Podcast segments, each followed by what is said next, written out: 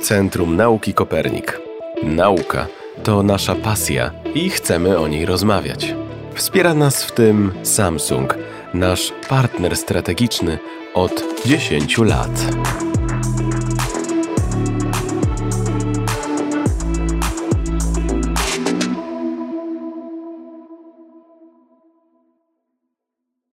W tym odcinku porozmawiamy o tym, jak kształtuje się społeczne zaufanie do nauki naukowców. Jak zaufać naukowcom? Rozmawiać będą ze mną e, dr Monika Koperska, doktor nauk chemicznych, świetna popularyzator nauki, wygrała konkurs FameLab w 2012 roku. Jest współzałożycielem Stowarzyszenia Rzecznicy Nauki. Cześć Monika. Dzień dobry, witam serdecznie. Cześć, cześć, cześć Wiktorze, witam Państwa. Jest z nami też e, Marcin Rodkiewicz, dziennikarz naukowy, kierownik działu naukowego tygodnika Polityka, autor artykułów i książki o odbiorze upraw GMO na świecie i w Polsce i o kilku innych rzeczach, ale to GMO jest, jak rozumiem Marcinie, twoim konikiem. To prawda, witam serdecznie. Powiedzcie mi, jak z waszej perspektywy jest? Czy mm, ludzie ufają naukowcom? Wiesz co, to jest y, bardziej um, skomplikowane pytanie, wydaje mi się, y, dlatego, że oni czasem y, ufają, czasem mniej ufają. To oczywiście wiąże się z pewnymi nastrojami społecznymi, które w danym momencie się tworzą.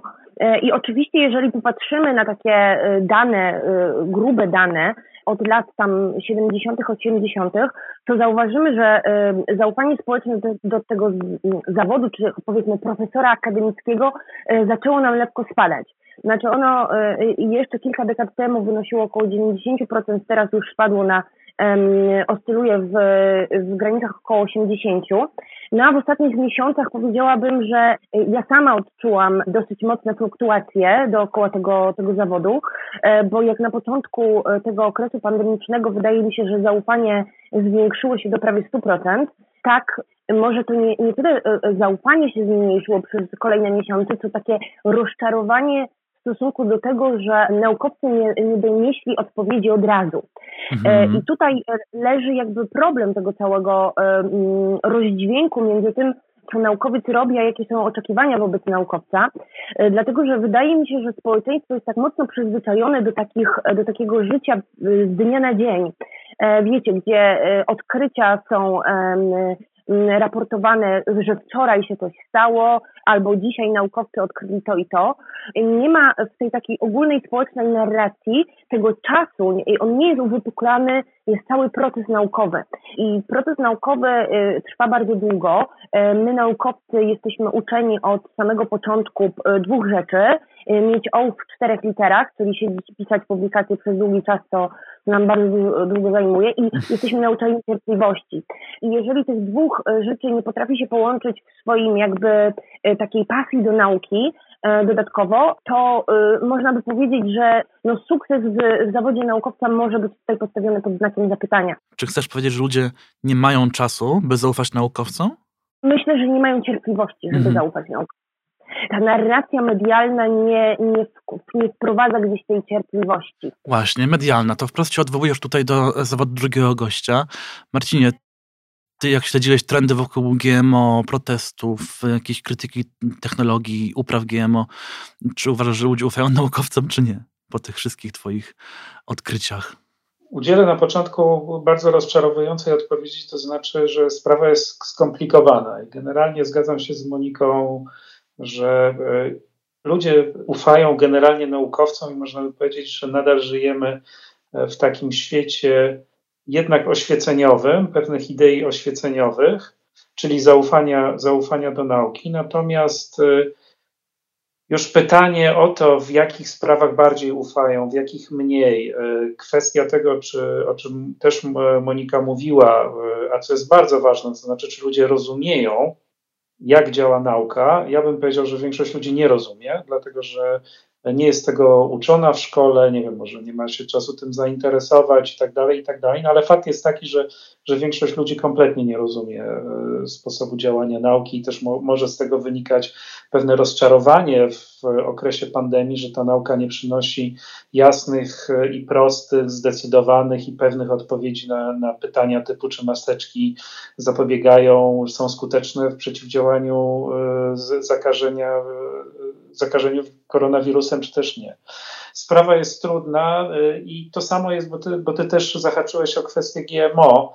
Ja poświęciłem ponad 300 stron książki, żeby opisać całą tę skomplikowaną historię, bo ona jest naprawdę skomplikowana, bo tam jest kwestia pewnego e, zawiedzenia się e, ludzi, jeżeli chodzi o naukowców, spowodowana różnymi czynnikami, które z GMO nie miały wiele wspólnego, jak sklonowanie owieczki Dolly, które trochę nastraszyło opinię publiczną tym, co może robić nauka, fatalne też zachowanie moich koleżanek, części, ale sporej moich koleżanek i kolegów po fachu, czyli dziennikarzy, bo to kwestia raportowania, pisania o nauce, prezentowania nauki w mediach, to też jest osobny wielki temat, który dotyczy bardzo, bardzo mocno zaufania. No ale ktoś może w jednej sprawie ufać, naukowcom, a w innej sprawie, bo nałożą się na to jakieś kwestie jego światopoglądowe, jakieś opinie ze sfery polityki, może nie ufać. Czyli na przykład w sprawie szczepionek może uważać, że naukowcy mają rację, a w sprawie GMO nie, albo, albo w sprawie energetyki jądrowej tak, a w kwestii e, e, czegoś tam jeszcze innego inaczej. Trudno, trudno na to tak prosto i krótko odpowiedzieć. Tak, i oczywiście zadałem to pytanie w celu e, rozgrzewki. to jest tak zwane proste pytanie z trudnymi odpowiedziami.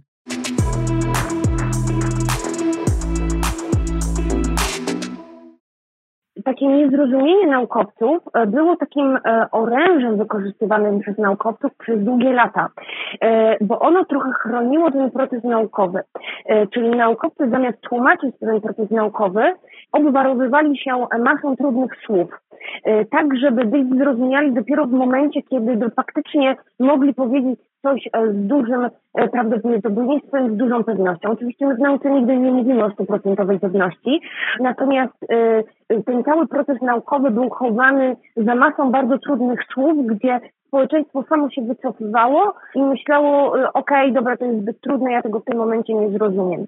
Teraz od naukowców wymaga się bycia zrozumianym, z czym naukowcy, powiedzmy, nie wszyscy sobie dobrze radzą. Ale wiesz co, Moniko, jeżeli mogę jeszcze dodać mhm. jedną rzecz trochę, trochę w obronie naukowców, bo oczywiście są, są tacy e, naukowcy, badacze, którzy nie bardzo potrafią e, popularyzować, nie bardzo potrafią mówić przystępnie. Niektórym się nie chce, niektórzy po prostu nie mają takich umiejętności i trudno ich za to winić. Natomiast też jest takie oczekiwanie ze strony mediów, i tu wrzucę kamyczek do mojego ogródka dziennikarskiego, e, to znaczy, że e, te odpowiedzi będą jasne, ale też będą proste, a czasami, a nawet często e, udzielenie prostej odpowiedzi nie jest możliwe. Prostej w tym sensie, że ta odpowiedź zawiera jakieś jasne konkluzje i mówi jest tak i tak. No, większość zjawisk, którymi zajmują się naukowcy, jest skomplikowana i E, a też e, mnóstwo zjawisk, którymi się interesuje opinia publiczna, chociażby wpływ jakiegoś danego typu żywności na zdrowie, to jest, to jest ogromnie trudne do takiego przełożenia na, na prosty język i ja, ja, ja rozumiem czasami naukowców, że, że ich denerwuje taka tendencja, tendencja mediów do upraszczania, do takiego łatwego przekazu, właśnie który też zniekształca ten, to, to rozumienie tego procesu naukowego, dochodzenia do odpowiedzi, czy też do, do hipotez, do teorii naukowych to ja dorzucę kamyczek albo dwa do mojej i Moniki działki, czyli popularyzacji edukacji. Otóż e, wiemy już, że samo pokazywanie komuś faktów, danych niekoniecznie zmienia jego opinię i postawy i zachowania, że częściej nawet filtrujemy fakty, które rozumiemy, które do nas docierają przez pryzmat naszych wartości, czy wartości naszej najbliższej grupy społecznej. Dodatkowo też e, widać, że jeżeli nauka jest prezentowana jako taka właśnie na 100% pewna, jak czasami pokazują to media albo centra nauki, to wtedy, kiedy pojawi się jakieś potknięcie, a przecież to jest normalne, że w nauce właśnie bardziej się wie, czego się nie wie, niż wie, co się wie na pewno, to ludzie tracą do niej zaufanie. Jak w takiej sytuacji popularyzować naukę, jak o niej pisać? To jest e, bardzo zasadne pytanie. Myślę, Wiktorze, że y, trzeba pokazywać obie strony i oduczać y, społeczeństwo od tego, że nauka jest czarno-biała. Nauka ma mnóstwo odcieni szarości i pokazywać tę sytuację, jaką ona jest. Wspólnie robimy, mówię tutaj o Centrum Nauki Kopernik, o Stowarzyszeniu Rzeczników, prawda, przy finansowaniu Ministerstwa Nauki i Szkolnictwa Wyższego, tworzymy program Kopernik była kobietą, prawda? I tam staramy się ten, ten, te odcienie szarości pokazać. Bardzo często konfrontujemy konfrontujemy osoby, które mają jakąś opinię na jakiś temat i konfrontujemy to z ekspertem, naukowcem, który y, tłumaczy te fakty od strony naukowej. Y, myślę, że to jest narracja, która oczywiście my ją jakoś testujemy w tym formacie. Oczywiście robimy to cały czas bardzo przystępnym dla odbiorcy, natomiast cały czas ten program y, gdzieś jest niszowy w swoim, w swoim podejściu do, do pokazywania spraw naukowych. Tutaj oczywiście nie umniejszając pracy Marcina, bo wiem, że on w swoich artykułach też zawsze próbuje te odcienie szarości pokazać i książce. Natomiast to nieprzyzwyczajenie społeczeństwa i tutaj niestety chcę troszeczkę obarczyć media odpowiedzialnością za to, e, dlatego że media troszeczkę zaczęły upraszczać, żądać uproszczonego komunikatu, wymagać takiej bardzo jasnej i klarownego przedstawienia sytuacji, dlatego że twierdzą, że odbiorca czegoś takiego potrzebuje. Z kolei odbiorca przyzwyczaił się do takiej e, narracji i to jest takie jakieś zamknięte koło, które e, cały czas jako popularyzator próbuje przełamać. E, i próbuje e, zawsze wszystkim ekipom, z którymi produkuje różne rzeczy, e, powiedzieć, że nie, wcale odbiorca nie chce czegoś takiego, a nawet jeśli chce, to pokażmy mu coś bardziej skomplikowanego, pokażmy mu wielowymiarowość danego problemu. Przy okazji pandemii bardzo często dzwoniono do nas i proszono nas, do rzeczników, i proszono nas o polecenie eksperta od COVID-u. No ja od razu wtedy mówiłam, ale od którego aspektu pandemii? Bo tych aspektów jest tak dużo, ten problem jest tak skomplikowany, e, że my w innym programie, który robimy dla Ministerstwa Posłuchaj Naukowca, przepytaliśmy 18 ekspertów. I tak nie uważam, że wyczerpaliśmy ten temat. Trudno jest jakby sprowadzić wszystko do jednego punktu e, i oczekiwać właśnie tej, tej uproszczonej, znaczy popularyzacja nauki wiąże się z uproszczeniem, ale nie, nie posuwajmy tego do absurdu. Myślę też, że trudno oczekiwać od ludzi, że będą chcieli, umieli zapoznawać się codziennie z bardzo skomplikowanymi treściami, ale rzeczywiście odsuwanie ludzi od tego typu treści i zabieranie im tej samodzielności myślenia jest w jakimś sensie nieuczciwe. Ty, Marcinie, napisałeś książkę o GMO w Królestwie Monszatana pełną faktów, informacji, danych w zasadzie o całej globalnej sytuacji z uprawami GMO. Jaki był jej odbiór wśród ludzi? Mam tylko pojedyncze przykłady takiego, takiego odbioru, które mnie ogromnie cieszą. To znaczy ludzi, od których nie spodziewałem się e, usłyszeć e, pozytywnych rzeczy i zainteresowania. To e, na przykład spotkałem, spotkałem, znaczy spotkałem, usłyszałem w jednej z audycji, w, jednej z rozgłośni radiowych e, aktora, który przypadkiem trafił na tę moją książkę i ją bardzo polecał, dlatego że ona zmieniła jego nastawienie do, no. E, do, do GMO. To samo się stało z pewnym dziennikarzem Radia Tok FM, który w te, też w audycji o książkach opowiadał o tym i moje tezy, które ja przedstawiam w tej książce, wydały mu się tak absurdalne i nieprawdopodobne, że zaczął je weryfikować na podstawie bibliografii, którą ja podaję, bo rzeczywiście tam starałem się wszędzie pokazywać źródła. No i okazało się, jak sam przyznał, że jak poszedł tropami, które ja wskazałem, to tylko one wzmocniły tezy mojej książki i to też zmieniło jego nastawienie.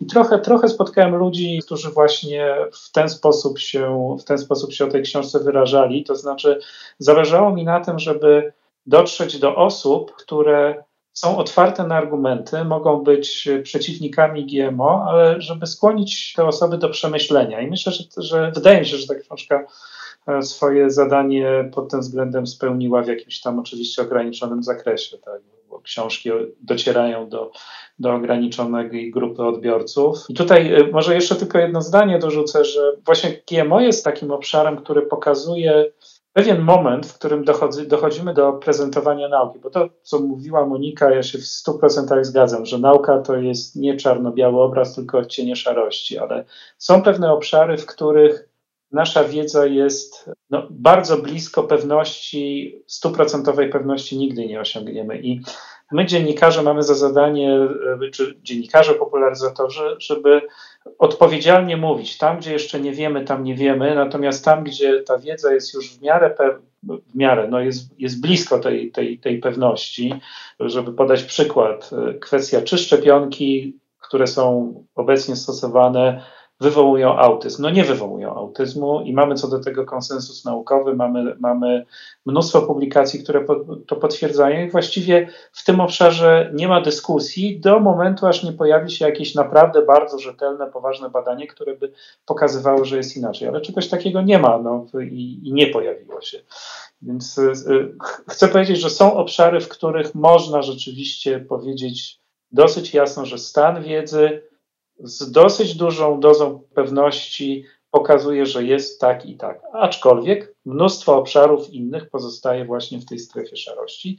I może jeszcze jedno zdanie dorzucę, może za chwilę o tym porozmawiamy, ale, ale zależy mi na tym, żebyśmy o tym też wspomnieli, że, że oczywiście media mają, mają bardzo dużo za uszami w kwestii popularyzacji nauki nieodpowiedniej, no ale też jest grupa naukowców, którzy prezentują poglądy pseudonaukowe i wydaje mi się, że niewiele jest rzeczy, które tak źle robią nauce jak antynaukowi naukowcy. To jest świetny wątek, wrócimy, wrócimy do niego, ale chciałbym jeszcze Cię pociągnąć za język w temacie właśnie autyzmu i szczepanek, no bo wiadomo, wciąż są ludzie, którzy twierdzą, że jednak szczepionki powodują autyzm. Jak naukowcy, świat popularyzacji mediów może się przed tym bronić? To jest po prostu grupa ludzi, która jest szacowana na 10-20%.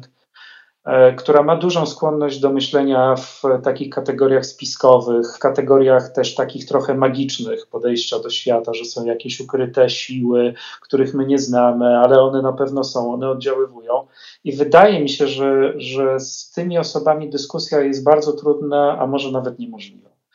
E, dlatego chyba wysiłek powinien być skierowany do tych, którzy zachowują jakieś minimum potrzebne do racjonalnej dyskusji takiego otwarcia na argumenty i też e, minimum takiej racjonalności i jednak szacunku dla pewnej metody naukowej, dla pewnych wartości oświeceniowych, czyli że akceptujemy to, że nauka jest narzędziem, najskuteczniejszym narzędziem do poznawania świata i że nauka nam dużo na temat funkcjonowania, działania świata mówi i my, i my to akceptujemy.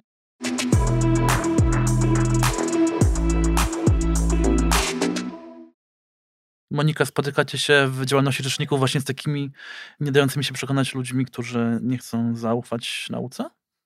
Jest pełna pula ludzi, których nie przekonamy. Natomiast a propos tej wiary i czucia, które silniej mówiło do Mickiewicza niż mędrca, szkiełko i oko, faktycznie nastąpił jakiś taki podział na, na uczuciowość i na racjonalność, który troszeczkę odbija się w tym momencie teraz, jak podchodzimy do nauki, bo jej popularyzacji, dlatego że ona jest faktycznie ubierana w taką zimny płaszcz e, takiego racjonalizmu bez, bez emocjonalności.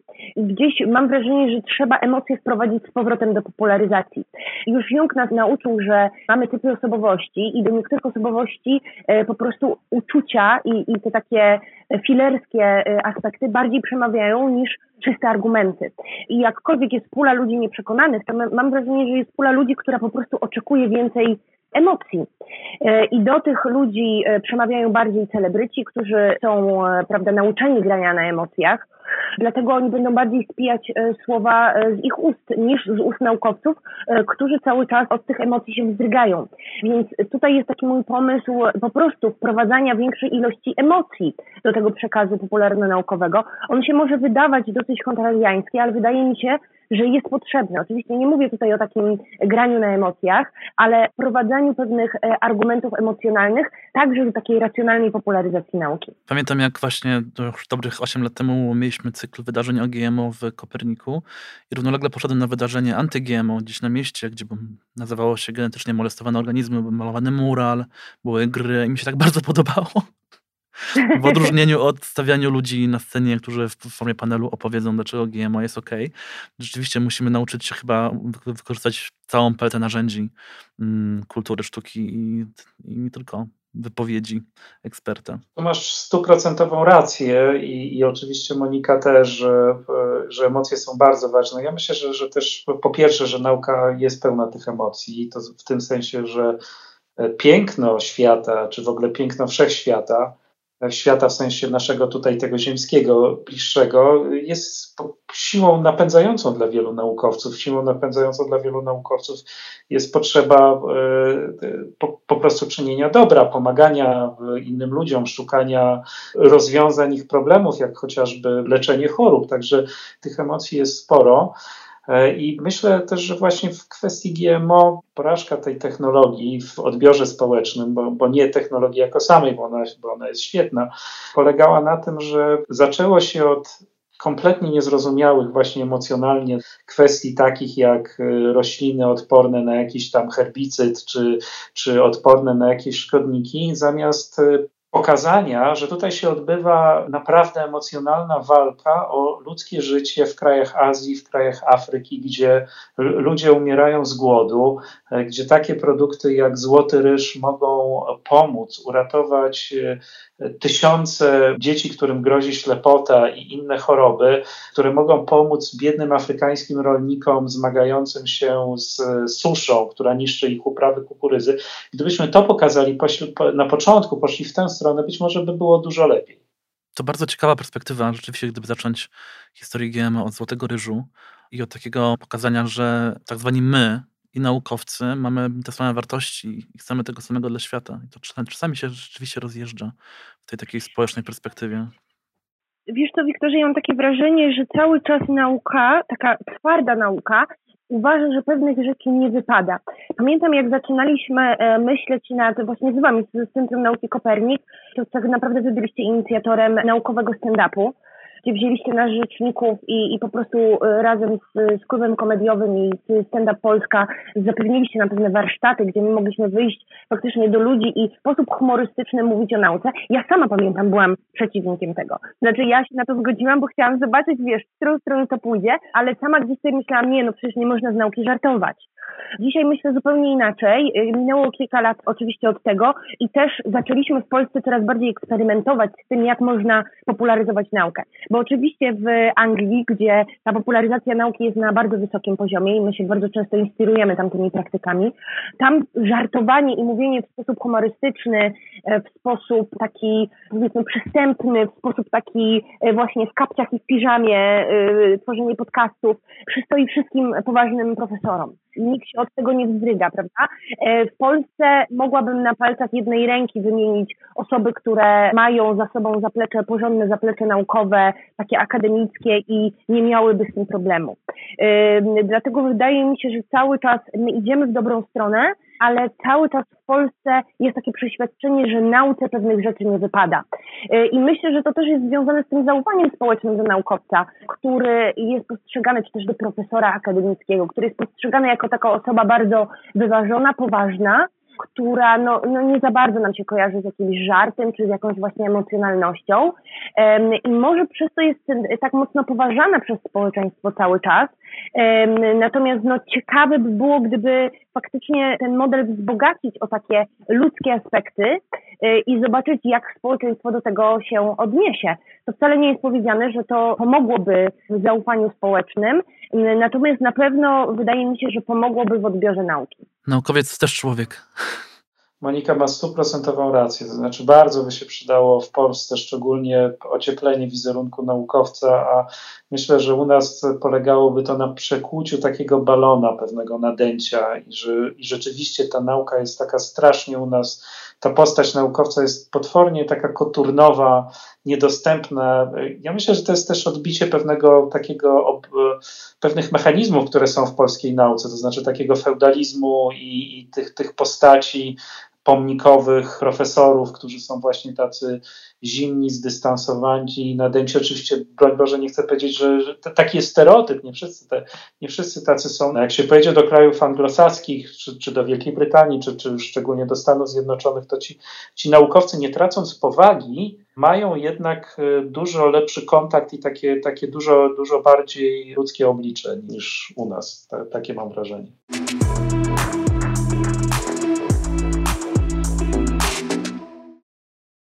Ale mówiłeś też o innym aspekcie tego, jak e, pozycja naukowców szkodzi zaufaniu do nauki naukowców. Mówiłeś o pseudonauce wśród naukowców. Mógłbyś ten wątek rozwinąć? Tak, to jest oczywiście rzecz nie do ominięcia, bo w każdej grupie ludzi e, trafi się e, jakaś tam, jakaś tam frakcja, jakiś tam procent, na szczęście nieduży, który będzie no, działał w sposób nieodpowiedzialny. I To samo dzieje się w nauce, to znaczy pojawiają się naukowcy, którzy, którym z różnych powodów, bo to trzeba by na każdy przypadek patrzeć oddzielnie, ale którzy dają napęd działaniom e, antynaukowym. Mamy z tym do czynienia i w kwestii szczepionek, gdzie tę nową falę, o tę, tę ostatnią falę ruchów antyszczepionkowych, która no do dzisiaj jest na takim dosyć wysokim poziomie, no zaczęła się od e, doktora Andrew Wakefielda, który opublikował pracę na podstawie sfałszowanych wyników badań. Mamy teraz ten list e, list też ludzi z tytułami naukowymi, którzy zasiewają sceptycyzm dotyczący szczepionki przeciw COVID-19. I to jest koszmarne, że pod takim listem podpisują się w sporej części ludzie, którzy nie mają właściwie prawa się wypowiadać w kwestii szczepionek, ponieważ to nie jest ich dziedzina specjalności, ale działają na zasadzie no, wpływu autorytetu, tytułu profesora, który posiadają.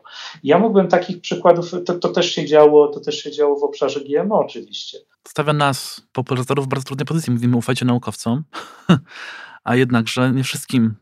Teraz pytanie, jak, jak pomóc społeczeństwu, ludziom, czytelnikom, odbiorcom szczepionki w większym zaufaniu do czegoś, co może potencjalnie ratować życie? Wiesz co, tłumaczyć, czym jest konsensus naukowy. Mhm i wyraźnie pokazywać, wyraźnie pokazywać, że ci ludzie wypowiadają się wbrew autorytetowi nauki, wbrew temu, co mówi, co mówi rzetelna nauka, nie mając na poparcie swoich tez żadnych rzetelnych argumentów, bo oczywiście, że nauka polega na tym, solą nauki są rebelianci, są ludzie, którzy podważają status quo, którzy podważają obowiązujące teorie, hipotezy itd., tak itd. Tak Tylko, że ci rebelianci, ci rewolucjoniści muszą to robić, znaczy mogą to robić, powinni to robić wtedy, kiedy mają po temu argumenty. Natomiast te przypadki, które ja tutaj przytoczyłem, to są, to są ludzie, którzy po pierwsze wypowiadają się poza swoimi kompetencjami, po drugie, często e, bazując na fatalnej nauce, e, bo to są, to są albo sfałszowane badania, jak w przypadku Wakefielda, albo jak takich e, auto, pseudoautorytetów, jak taki profesor francuski Eric Gilles Seralini, który robił fatalnie zaprojektowane eksperymenty. Gdzieś tam mu się udawało publikować, potem te prace były wycofywane i na tej podstawie szła w świat informacja, że GMO szkodzi, wywołuje nowotwory itd. Tak no i trzeba pokazywać, że to jest, że to jest po prostu fatalna nauka i wbrew, e, wbrew opinii większości środowiska naukowego. Nie widzę, ja nie mam innego pomysłu. Leczała nad y, tymi przykładami, które Marcin y, wyłuskał, bo one naprawdę są świetne, które pokazują, że no, jak w każdym stadzie czarne owce zdarzają się wszędzie, też w nauce. Powinniśmy zacząć uczyć krytycznego myślenia gdzieś na wczesnym etapie edukacji. I w ogóle korzystania z internetu jako narzędzia do weryfikacji danych. Mhm. Ustawić gdzieś media społecznościowe i te informacje, które tam krążą, też raczej opinie bardzo często, które tam krążą. W ogóle nauczyć od odróżniania opinii od faktów, czyli nauczyć podstaw logiki, nauczyć e, błędów poznawczych, nauczyć podstaw kahnemanowskiego myślenia pierwszego i drugiego, e, które gdzieś pokazuje skąd te błędy poznawcze i te heurystyki biorą się. E, czyli wzmocnić wzmocnić już młodego e, człowieka, który wchodzi w świat, dla którego autorytetem jest e, przede wszystkim wiek, wzmocnić go te narzędzia, które mogą mu pomóc właśnie w tym gąszczu informacji się odnaleźć. E, nie zawsze jesteśmy w stanie znaleźć eksperta, albo mamy dostęp do ekspertów, którym możemy po prostu pytanie zadać. Musimy sami gdzieś y, zrozumieć, czym są właśnie takie błędy poznawcze, jak wybieranie sobie odpowiednich informacji, które pod, wzmocnią moje poczucie i, i moje, czyli taki cherry picking oraz wiele, wiele innych, bo tych błędów poznawczych jest kilkadziesiąt, e, które mogą manipulować nami, nami samymi, naszymi własnymi opiniami. I, I myślę, że to jest klucz do tego, żebyśmy budowali społeczeństwo oparte na wiedzy. Mniej skupiać się na treściach e, tego, czego uczymy, na kompetencjach, jakie dajemy ludziom przez różne działania edukacyjne, które pozwalają im później samodzielnie zdobywać i weryfikować wiedzę, aczkolwiek też wiem, że osoby szczególnie na zaangażowane w ruch antyszczepionkowy e, są świetne w wyszukiwaniu informacji, tak jak powiedziałeś, cherry picking, pasujących do, do, do ich tezy i są w stanie znaleźć w tej chwili w internecie, można znaleźć na dowolny temat artykuł naukowy, często z jakichś naprawdę dziwnych, e, nierzetelnych magazynów naukowych na, dowolno, na dowolny temat, więc też jest pewna pułapka w tym krytycznym i samodzielnym myśleniu. Tam będą zawsze w tych artykułach znajdować się takie elementy, które powinny nam zapalać e, czerwoną lampkę. To znaczy tam będą przykłady anegdotyczne yy, pokazywane, czyli moja ciocia, prawda, się zaszczepiła i dostała autyzm czy tam jej dziecko i tak dalej, więc to będą właśnie bardzo emocjonalne konstrukty, to będą e, rzeczy, które będą często nie cytowały, e, nie będzie tam e, takiej listy źródeł, na których ten artykuł bazował, a jeśli będą, no to będą to źródła, które powiedzmy, no, mm, są mało recenzowane, bo to też powinniśmy sobie jasno powiedzieć, że ta recenzja, którą wymusza mechanizm publikacji naukowych, książek, czy też lepszych miesięczników, które możemy znaleźć na półkach prasowych, to to jest mechanizm, który y, nam zapewnia pewną rzetelność. Jeżeli ktoś nam cytuje rzeczy, które takiej, takiej weryfikacji nie miały, no to już to też nam powinno zapalać czerwoną lampkę. Też Marcin przed chwilą podał przykłady paru artykułów publikowanych, później zdejmowanych z dużych e, czasopism naukowych, które powodowały spore zamieszanie w świecie. Ja, ja myślę, że to, co powiedziała Monika o tej edukacji, że to jest absolutnie kluczowa sprawa. To znaczy, trzeba dać ludziom narzędzia do poruszania się w tym gąszczu informacji e, internetowych, bo internet radykalnie zmienił e, świat i radykalnie zmienił tę, tę rzeczywistość, w której, się, w której się poruszamy. Natomiast e, byłbym realistą, jeżeli chodzi o e, stopień skomplikowania tych, tych narzędzi. To znaczy, ja bym go dostosował do poziomów edukacji, bo wydaje mi się, że ludzie nie będą mieli, nie dadzą rady zweryfikować, czy pismo jest recenzowane, czy nie jest recenzowane. Znaczy, nie będzie im się chciało, e, to, to, to nie jest takie proste, czy jaka, jaka tam jest liczba publikacji, co to jest impact factor i tak dalej, i tak dalej. Wydaje mi się, że, że, że trzeba by im dać jakiś taki prostszy zestaw typu e, jedna publikacja naukowa, nawet w najlepszym czasopiśmie o niczym nie świadczy. Sprawdźcie, jakie jest stanowisko e, e, towarzystw naukowych, akademii naukowych, jak znajdować strony internetowe, na których można znaleźć informacje przedstawione w przystępny sposób, ale rzetelne. Natomiast im, im wyżej idzie ta edukacja, nie wiem, na przykład poświęcić, tak jak, tak jak uczy się wszystkich studentów, studentów studiów wyższych y, logiki czy filozofii, to tak samo wprowadzić pół roku, rok dla każdego studenta takiego obowiązkowego przedmiotu uczącego właśnie krytycznego myślenia, zwracającego uwagę na te pułapki myślenia, na, na te błędy logiczne, które w myśleniu popełniamy. I tutaj już można by uczyć ludzi, no bo są w końcu na studiach, y, takiego y, głębszego wchodzenia w to, co jest rzetelne naukowo, a co nie, co to jest chociażby lista filadelfijska, kiedy, kiedy coś jest istotne, a kiedy nie, jeżeli chodzi o publikacje naukowe. Wydaje mi się, że to mogłaby być droga. Jest jeden dzień, który y, pokazuje, że społeczeństwo jest w stanie wyłapać wszelkie fake newsy i jest to 1 kwietnia.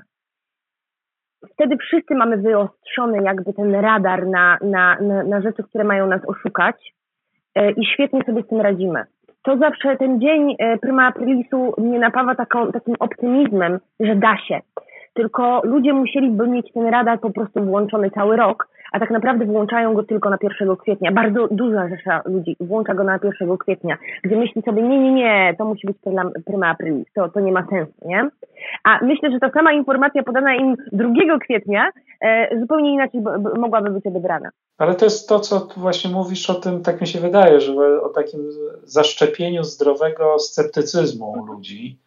No i też właśnie daniu im narzędzi do odnajdywania odpowiedzi na ich pytania, gdzie, komu można zaufać i gdzie znajduje się rzetelna wiedza. A to czasami nie jest łatwe, bo ja wspomniałem tego profesora Gillesa Seraliniego, który y, opublikował swoją pracę w dobrym czasopiśmie naukowym i y, zweryfikował, znaczy, może coś takiego zweryfikować albo inny naukowiec, albo dobry dziennikarz naukowy, któremu się zapalą czerwone lampki. Natomiast zwykły człowiek tylko na podstawie tego, jaka jest to publikacja, w sensie jaki to jest magazyn naukowy, z jakiego ośrodka naukowego jest ten, jest ten e, badacz, czy też jakie ma do tej pory e, doświadczenie naukowe. No, czasami to też to też nie daje odpowiedzi na pytanie i po prostu można to łatwiej załatwić tę sprawę, szukając y, odpowiedzi ze strony e, właśnie towarzystw naukowych i, i, w przypadku akurat GMO, no tutaj ona jest dosyć jasna, bo nie ma żadnego poważnego towarzystwa naukowego, które by twierdziło, że GMO jest szkodliwe samo w sobie. I, i drugi, drugi element, który można dać temu człowiekowi, to znaczy prosta informacja. Nigdy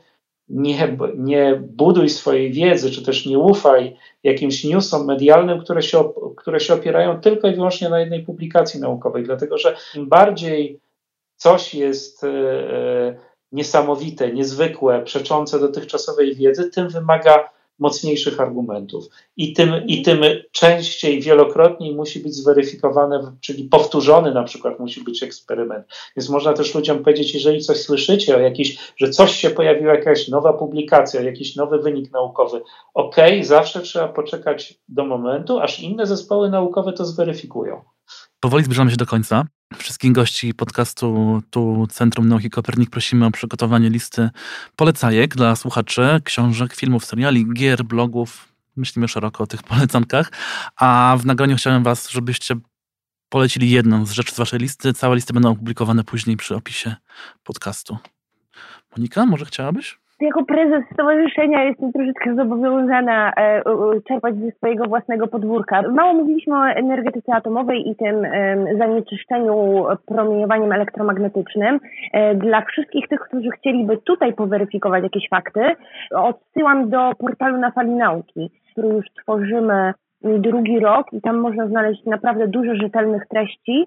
E, natomiast mam wrażenie, że te około odbiorców ogranicza się cały czas do jakichś takich rzeczy specjalistów, od których oczywiście słyszymy dobre rzeczy, natomiast chciałabym, żeby, żeby tutaj odbiorców tego portalu było coraz więcej. Super. Poszerzmy grono portalu na fali nauki. Marcinie, a jaka jest Twoja polecajka? E, ponieważ jesteśmy w okresie pandemii, to ja bym polecił, jeżeli mogę, dwie książki Śmiało. E, na ten sam temat. Jedna książka to jest Wirus Paniki Seta Mnukina, e, amerykańskiego dziennikarza, jedna z najlepszych książek dotyczących tego, jak e, rodziła się ta fala ruchów antyszczepionkowych współczesna, bo tych, bo tych fal było kilka na przestrzeni co najmniej ostatniego stulecia. E, natomiast no, interesują nas ostatnie, ostatnie dekady. Skąd to się wzięło? E, można w tej książce się dowiedzieć, jakich argumentów używa ruch antyszczepionkowy, ile te argumenty są warte. E, świetnie napisana, bardzo ciekawa, myślę, że otwierająca oczy wielu ludziom książka. A druga książka ukazała się w tym roku. Wypadł mi w tej chwili jej tytuł z głowy, ale podam autora, więc każdy sobie w Google bardzo łatwo znajdzie. Autor się nazywa Brian Deere. E, nazwisko przeliteruje D jak Danuta, E jak Elżbieta, E jak Elżbieta, R jak Robert, Brian Deere. I to jest e, świetny dziennikarz śledczy brytyjski, któremu zawdzięczamy zdemaskowanie doktora Andrew Wakefielda, to znaczy jego oszustwa dotyczącego tego, że szczepionki, szczepionka MMR przeciwko śwince oczy i różyczce wywołuje autyzm. I e, on prowadził ponad 10 lat e, śledztwo dziennikarskie, w serii artykułów opisał cały ten skandal, dzięki temu Wakefield został pozbawiony prawa wykonywania zawodu lekarza. Natomiast w tym roku i w e, krajach anglojęzycznych i niemalże natychmiast w Polsce, co jest bardzo istotne, ukazało się tłumaczenie, tłumaczenie jego książki, która podsumowuje no, całą tę historię z Wakefieldem, e, całą historię śledztwa dziennikarskiego, no i tej afery właśnie e, pod tytułem, którą można streścić hasłem szczepionki autyzm. Też świetna książka, też otwierająca oczy, także, także te dwie publikacje bym w tym gorącym czasie pandemicznym bardzo gorąco polecił. Dzięki wielkie. Polecajki Was obojgu są bardzo bieżące, na bieżące tematy odpowiadają. Ta rozmowa o zaufaniu um, pozostawia mnie w jakimś poczuciu niedosytu. Chciałbym o tym jeszcze gadać więcej, ale czas się właśnie skończył. Rozmawiali ze mną um, dr Monika Koperska i Marcin Rutkiewicz. Dziękuję Wam bardzo. Dziękuję bardzo. Do usłyszenia. Również bardzo dziękuję.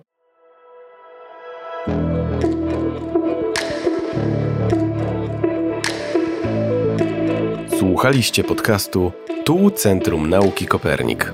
Wspiera nas Samsung, nasz partner strategiczny od 10 lat.